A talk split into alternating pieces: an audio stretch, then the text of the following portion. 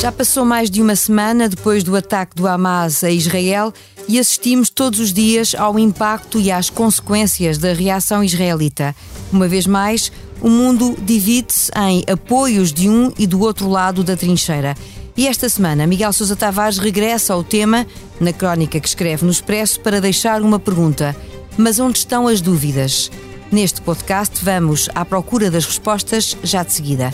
Eu sou a Paula Santos.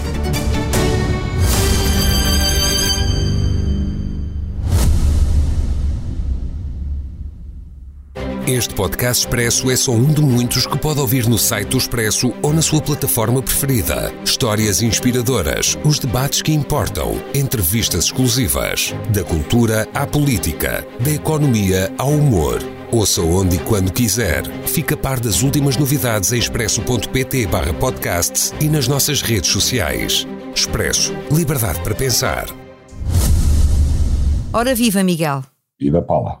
Vivemos um paradoxo entre aqueles que não são capazes de dizer que o ataque do Hamas em Israel representou o ponto extremo da bestialidade humana, estou a citá-lo, e outros para quem o terror é exclusivo de organizações terroristas e os crimes de guerra em Gaza são apenas uma legítima defesa e justa retaliação. Nova citação. O Miguel acha que estamos perante uma dificuldade cada vez maior de cada um conseguir ter a noção do todo ou vivemos num mundo marcado por diversos calculismos que leva a que se tome partido independentemente dos factos no terreno? Uh, talvez a segunda hipótese, Paula. Uh, acho que eh, as opiniões estão cada vez mais bipolarizadas. Isso tem, em minha opinião, tem muito que ver com, com o impacto daquilo que é a formação da opinião pública nas redes sociais, que é uma opinião pública que se forma com um grande déficit de conhecimento de causa é uma opinião pública instantânea que é convidada a tomar partido imediatamente numa base Benfica Sporting, bons contra maus, os meus contra os teus, e que, portanto, é avessa a um pensamento estruturado, informado e meditado.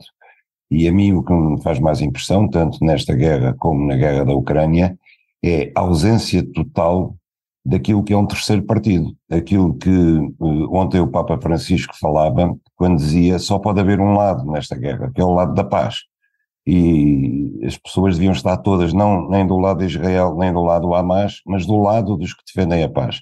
Ora, neste conflito, como no conflito da Ucrânia, infelizmente esse lado parece estar totalmente ausente.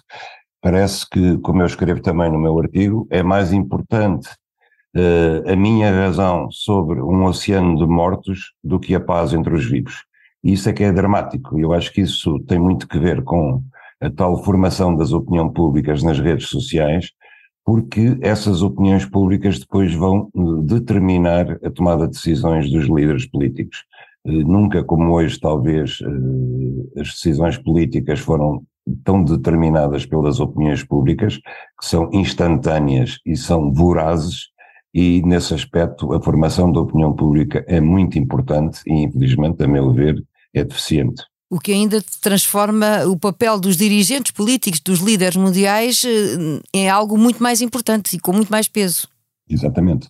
Eu, dou-lhe só um exemplo. Eh, eu uh, escrevo isso no meu texto. Eu considero que a diplomacia dos Estados Unidos está a fazer um papel notável, a tentar fazer um papel notável para conter os danos desta crise, não apenas para segurar a mão vingadora de Israel, mas a tentar que à roda de Israel os países árabes não tenham também reações de raiva instantâneas. A visita de Biden, apesar de curta, foi, e apesar de não ter conseguido os objetivos todos, foi muito importante. Agora, hoje, por exemplo, a ida de, do primeiro-ministro inglês, Rishi Sunak, a Israel, e dentro de dias a visita do presidente Macron não vão acrescentar nada, são apenas determinadas pelas opiniões públicas, da mesma forma que às tantas se formou um corrupio de dirigentes ocidentais a quererem ir a Kiev, quase a fazerem fila, agora parece que é ir a Israel. Mas se Biden tinha uma agenda e um propósito concreto e a sua visita era importante em Israel, a do primeiro-ministro inglês ou a do presidente francês não significam nada, não acrescentam nada, só vão acrescentar ruído à situação. Mas eles vão lá porque acham que isso os torna populares dentro de portas e que é isso que as opiniões públicas querem. É o chamado calculismo político. Quanto ao papel de Biden, o Miguel não está muito otimista, apesar do esforço que venha a dar bons resultados.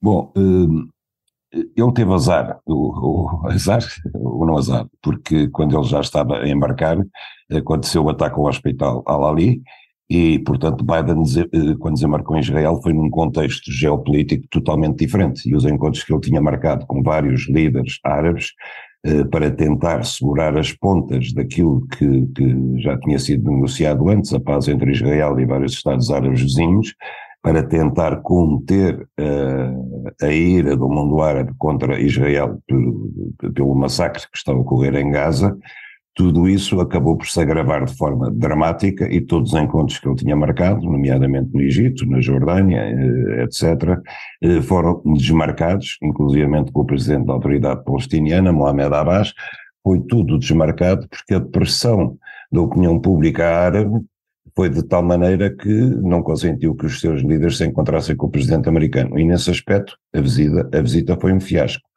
Agora, não foi um fiasco porque eh, Biden foi dizer pessoalmente, creio eu, às autoridades israelitas, eh, Netanyahu e ao presidente Herzog e mesmo aos, aos chefes militares, que eh, mais do que nunca Israel, eu disse isto depois publicamente, expressamente, Israel tem que saber conter a raiva. Nós, americanos, tivemos o 11 de setembro, conseguimos fazer justiça, demorou muito tempo a conseguirmos, cometemos erros, eh, determinados pela raiva instantânea e Israel tem que se coibir de fazer isso. E vamos então aos factos no terreno. Os números das vítimas foram terríveis em Israel e também o estão a ser em Gaza. Poder-se esperar que o cenário fosse diferente depois da promessa de retaliação de Israel? Isto seria conter a tal tensão que estava acumulada e, e, e que de alguma maneira está a escapar naturalmente. Eh, poder-se esperar que fosse pior ainda, e, e infelizmente pode-se esperar que venha ainda a ser pior. A grande ofensiva de terrestre de ocupação de Gaza ainda não aconteceu. Eu não sei se a Paula está recordada na semana passada neste podcast. Falámos disso, sim. Exatamente, e eu disse-lhe que apesar de todos os analistas apontarem para uma iminente ofensiva terrestre, poderia haver uh, a hipótese também de que Israel não consumasse essa ofensiva e tentasse uma outra via, que era fazer evacuar uh, um número uh, tão grande quanto possível de cidadãos de Gaza, evacuar, quando eu digo evacuar, digamos antes expulsar, expulsá-los dali para o sul de Gaza eventualmente tentar que o Egito os recebesse, o que não vai acontecer, mas eh, conseguir que em Gaza ficassem apenas, digamos, metade dos 2,3 milhões de cidadãos que estão em Gaza. E, sobretudo, na cidade de Gaza ficassem muito menos gente. A partir desse momento, eu creio que o raciocínio de Israel pode ser, bom, tudo o que é civis inocentes já saíram da cidade de Gaza.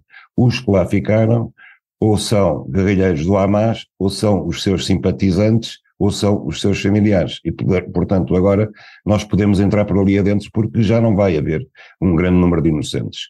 Eh, talvez essa seja uma hipótese, e eh, talvez também Israel vise eh, a tentativa de conseguir, digamos, expulsar um milhão de palestinianos para fora do território da Palestina. Uh, acho que o rei Hussein da Jordânia percebeu bem essa tentativa e disse: não, isso não vai acontecer outra vez. Uh, a, a, catástrofe, como os, os palestinianos uh, chamam ao movimento inicial, quando a fundação do Estado de Israel, em que quase um milhão de palestinianos teve que evacuar a Palestina, não se vai repetir mais uma vez, porque isso é fazer o jogo de Israel. E, portanto, eh, esses refugiados, que são já mais de 600 mil que estão na faixa sul de Gaza, eh, e que estão ali abandonados, inclusive continuam a ser bombardeados, estão sem assistência, estão sem acesso à água e alimentos. Só hoje é que o Egito anunciou que vai deixar entrar parte da, da assistência dos caminhões que estão ali estacionados na sua fronteira, mas ninguém sabe o que é que vai acontecer a esses refugiados. De qualquer maneira, Israel já começou a conseguir limpar, eh, não metade, mas uma grande parte dos cidadãos de Gaza e da cidade de Gaza. E esse é um objetivo que eu acho que eles queriam por várias razões, inclusivamente porque se uh, fizerem o tal ataque terrestre, o número de vítimas vai baixar. É muito importante, como o Miguel está a referir, o papel também dos países vizinhos. Nestas circunstâncias, António Guterres vai andar pela região, creio que tem uma ida ao Egito e eventualmente um encontro com as autoridades. Uh, que, mais é que podem fazer os países vizinhos a não ser impedir a passagem? Agora há sinais de abertura. Podem fazer muito mais em relação a este conflito, Miguel? Bom, eles têm um problema neste momento. E, Paula, repare que ontem na, na Cisjordânia, onde está a autoridade palestiniana que representa, digamos, a fação moderada dos palestinianos, eh, houve eh, manifestações na rua, como tem havido, e houve gritos contra o presidente da autoridade palestiniana, Mohamed Abbas, que é acusado pelos palestinianos de nada fazer contra Israel e de eh, ser apenas um dirigente instalado, mesmo corrupto, eh, e simultaneamente houve gritos de apoio, manifestações de apoio ao Hamas. Portanto, o, aquele plano sinistro que Israel eh, concebeu há muitos anos, que foi dar força ao Hamas na faixa de Gaza para dividir os palestinianos, eh, está agora a produzir resultados. Eh, se calhar Israel não queria, foram trágicos, como se viu no 7 de outubro, mas esses resultados são, de facto, eh, Israel não apenas dividiu os palestinianos, como agora conseguiu que o Hamas tivesse a supremacia nos palestinianos, que, e que vai afogar vai afogar a autoridade palestiniana e vai exercer pressão sobre todos os outros países árabes, porque, eh, eu também digo isso no meu texto, eh, eh, aconteceram duas coisas. O massacre e as imagens do massacre de Israel na faixa de Gaza são hum, imagens de uma brutalidade extrema. É verdade que houve o 7 de outubro, mas a memória das pessoas tem tendência a a guiar-se pelos acontecimentos mais recentes. O 7 de outubro já foi há quase três semanas, e desde o 7 de outubro para cá morreram 3 mil palestinianos na faixa de Gaza devido aos bombardeamentos israelitas. E não morreu nenhum uh, cidadão de Israel devido aos rockets do Hamas. Portanto, estamos a assistir a um massacre unilateral desde o 7 de outubro. Por outro lado, uh, o 7 de outubro representou, desde o Yom Kippur, a única derrota militar de Israel. E isso também é uh, muito reconfortante para o orgulho do, do, dos árabes. Uh, é claro que, a nosso ver, e a meu ver também, o 7 de outubro não foi uma vitória militar, foi um massacre. Mas para todos os efeitos, aos olhos dos árabes, pela primeira vez, as barreiras defensivas de Israel foram quebradas, 300 soldados israelitas não civis armados, mas soldados das IDF, das Forças de Defesa de Israel, foram mortos por guerrilheiros armados com velhas AK-47 e com granadas de mão de fabrico caseiro. Ora, esses dois fatores acordaram eh, acordaram o povo árabe nas ruas e exercem um fator político muito, muito importante sobre os seus dirigentes, os dirigentes de países como a Arábia Saudita, como, como o Bahrein, como o Marrocos, países que fizeram acordos, estavam nos acordos de Abrão, ou que estavam à beira de fazer acordos de paz com Israel. Portanto, o que a situação nos diz é que esses acordos feitos pelos dirigentes não estão a ser subscritos pelo povo árabe nas ruas. Um rastilho de pólvora, sinais da brutalidade e uma guerra que reacendeu no Médio Oriente. A discussão sobre o orçamento do Estado em Portugal ainda não está fechada, mas a maioria dos partidos já fez a sua análise e do lado do PSD confirmou-se esta semana o chumbo. Para si, independentemente da argumentação utilizada, esta decisão representa o fim da linha para o partido, além de duvidar que Luís Montenegro alguma vez chegue a primeiro-ministro. Quer concretizar? Bom, primeiro, não é bem o fim da linha para o partido, é o fim da linha para o Luís Montenegro à frente do partido. Feito o esclarecimento correto, vamos avançar então. Segundo, pegando nas suas palavras, o que eu acho precisamente é que o PSD não fez nenhuma análise ao Orçamento de Estado. No dia, no próprio dia em que eh, foram anunciadas as grandes linhas do Orçamento de Estado, o PSD praticamente já estava a anunciar que ia votar contra. E eh, é verdadeiramente surpreendente porque, de facto, o PSD não tem como votar contra este orçamento. Se este orçamento tivesse sido apresentado pelo PSD, o PSD neste momento estava a tocar fanfagas, estava eufórico. Cavaco Silva já tinha vindo a público dizer que este era o melhor orçamento da democracia portuguesa do século XXI, por exemplo porque de facto o, PS desarmou completamente o PSD, nomeadamente na questão do IRS, mas não só. em bandeiras que sempre foram bandeiras da direita e do PSD, como as contas certas, eh, baixar a dívida pública, eh, saímos do pelotão da frente dos países mais endividados, para o ano estaremos abaixo dos 100% de, de, de dívida em relação ao PIB, eh, vamos ter aumentos de rendimentos para quase todos os portugueses acima da taxa de inflação, nomeadamente para os funcionários públicos e pensionistas. Portanto, há muito pouco que o PSD possa dizer contra este orçamento. E eu não tenho a mais pequena dúvida que se por acaso o PSD não tivesse pela frente um governo de maioria absoluta, se o governo de António Costa fosse de maioria simples e se precisasse da abstenção do PSD para passar este orçamento, o PSD abstinha-se porque na conjuntura atual a última coisa que o PSD quereria era que caísse o governo de António Costa devido a um voto contra do PSD no orçamento, porque os seus militantes, os seus simpatizantes jamais entenderiam que com este orçamento o PSD fizesse cair o governo. Portanto, eu acho que Luís Montenegro eh, até poderia eh, conduzir o PSD a votar contra este orçamento, agora tinha que o justificar de outra forma completamente diferente. Uh, não só ele começou com aquela, com aquela, aquele disparate do Pipi e do Betinho do orçamento, como a seguir ele não foi capaz de pôr em cima da mesa nada de substancialmente diferente que o PSD pudesse fazer com a conjuntura económica atual que o, que o país e que a Europa enfrentam. Ele não foi capaz de dizer uma única coisa que uma única razão válida pela qual o PSD fosse votar contra o orçamento. Isto não quer dizer que o orçamento seja bom ou mau, quer dizer que o PSD não foi capaz de demonstrar porque que ele era mau e porque que é era capaz de fazer melhor. E, portanto, eu, eu acho que isto é o fim da linha, quando um dirigente, que é o dirigente do meu partido político da oposição, uh, uh, anuncia da cruz e previamente que vai votar contra, que é uma atitude tradicional dos comunistas, não do PSD ou do PS em relação aos orçamentos alheios, quando o PSD toma esta atitude e depois nem sequer é capaz de justificar, em linhas gerais, nem no concreto, eu acho que a liderança de Luís Montenegro está de facto condenada a terminar. Deixe-me só dizer uma coisa, porque eu estou de acordo com Pedro Nuno Santos quando ele diz que o PSD não enfrenta só um, um problema de liderança, enfrenta também um problema de projeto, ausência de projeto, ausência de programa e ausência de ideias.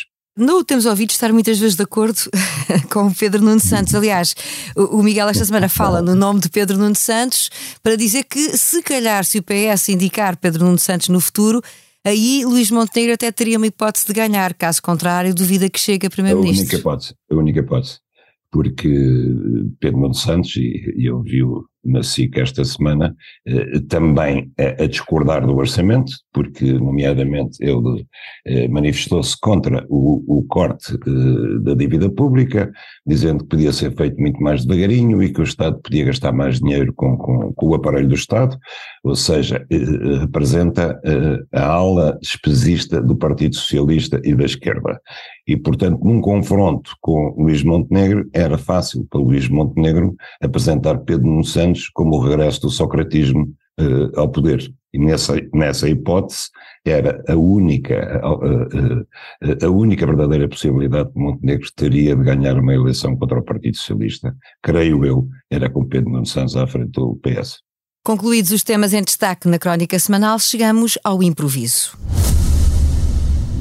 O Ministério Público defende que o ex-ministro Eduardo Cabrita e o seu chefe de segurança não devem ir a julgamento no processo de atropelamento mortal na autoestrada uh, eh, 6 para Évora. Recordo que neste caso, em 2021, morreu um funcionário de uma empresa que efetuava trabalhos de manutenção.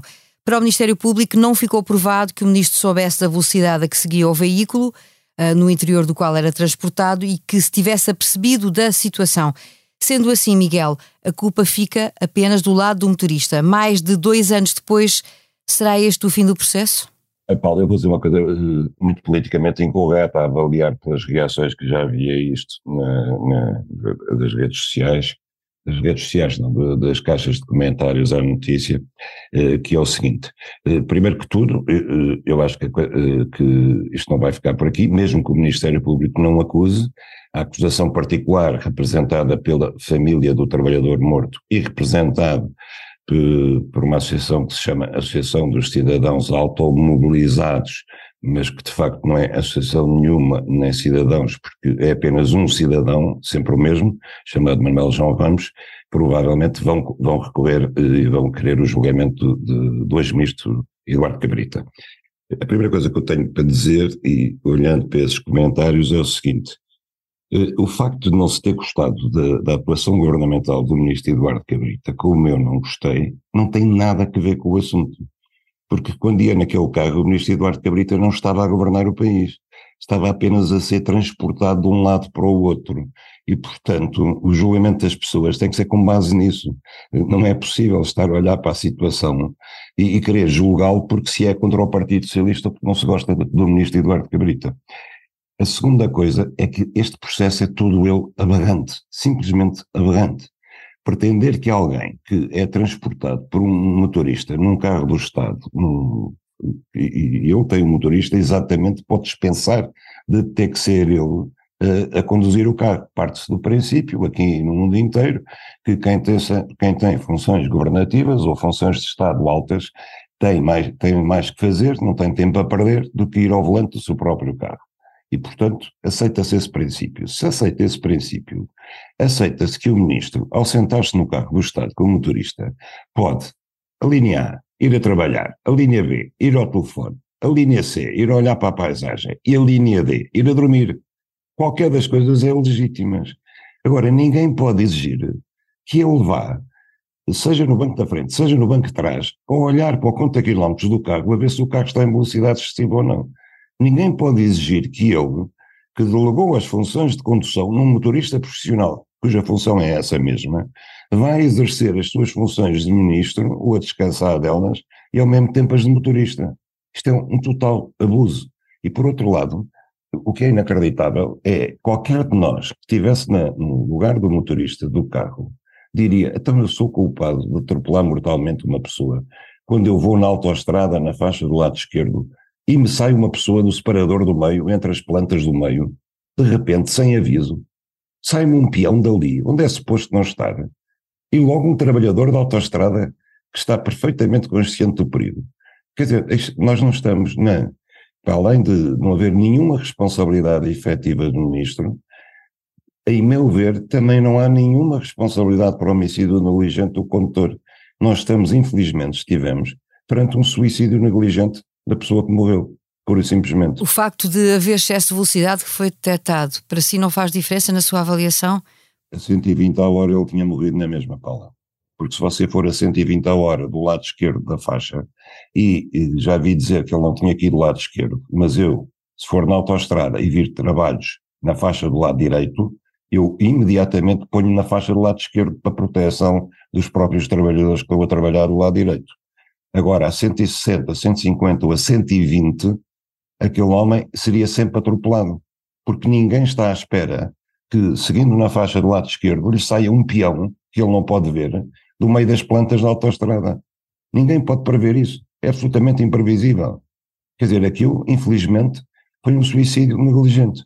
Chegamos ao fim deste episódio do podcast Miguel Sousa Tavares de Viva Voz. Falámos do conflito no Médio Oriente e lançámos a pergunta mas onde estão as dúvidas? A sonorização esteve a cargo da Joana Beleza. Novos temas e mais um episódio na próxima semana. Até lá.